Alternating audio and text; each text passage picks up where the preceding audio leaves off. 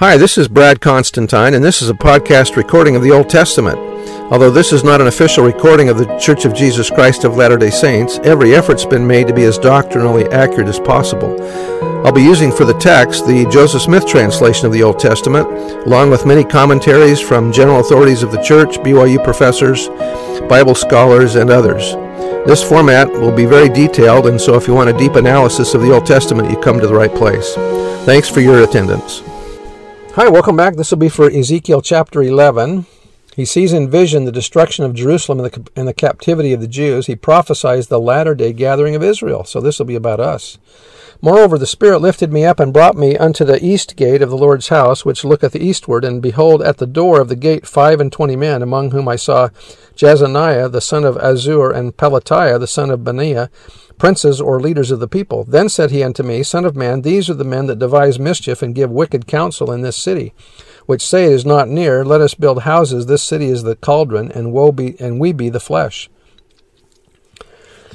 Keil and Delitzsch gave gave the following explanation of this. Um, Jeremiah had called upon those in exile to build themselves houses in their banishment and prepare for a lengthened stay in Babylon, and not to allow themselves to be deceived by the words of false prophets who predicted a speedy return, for severe judgments had yet to fall upon those who had remained behind in the land.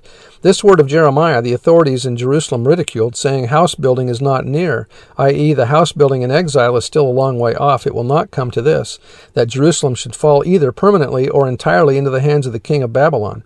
On the contrary, Jerusalem is the pot, and we, its inhabitants, are the flesh.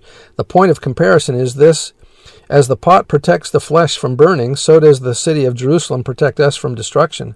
This saying expresses not only false confidence in the strength of Jerusalem, but also contempt and scorn of the predictions of the prophets sent by God. Ezekiel is therefore to prophesy, as he does in verses 5 to 12, against this pernicious counsel, which is confirming the people in their sins.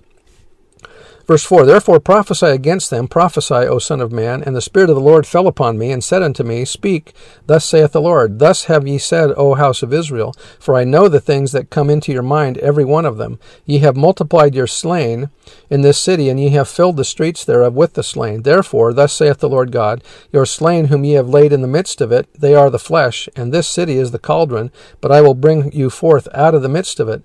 Ye have feared the sword, and I will bring a sword upon you, saith the Lord God, and I will bring you out of the midst thereof, and deliver you into the hands of strangers or foreigners, and will execute judgments upon you. Ye shall fall by the sword, I will judge you in the border of Israel, and ye shall know that I am the Lord. This city shall not be your cauldron, neither shall ye be the flesh in the midst thereof, but I will judge you in the border of Israel. And ye shall know that I am the Lord, for ye have not walked in my statutes, neither executed my judgments, but have done after the manners of the heathen that are round about you. And it came to pass, when I prophesied, that Pelatiah the son of Benaiah died, then fell I down upon my face, and cried with a voice, a loud voice, and said, Ah, Lord God, wilt thou make a full end of the remnant of Israel? Again the word of the Lord came unto me, saying, Son of man, thy brethren, even thy brethren, the men of thy kindred, in the Septuagint, it says, Thy fellow exiles, and all the house of Israel holy, are they unto whom the inhabitants of Jerusalem have said, Get you far from the Lord, unto us is this land given in possession.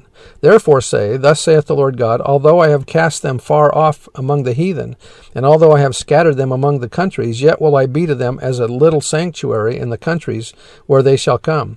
Therefore say, Thus saith the Lord God, I will even gather you from the people, or peoples, or nations, and assemble you out of the countries where ye have been scattered, and I will give you the land of Israel.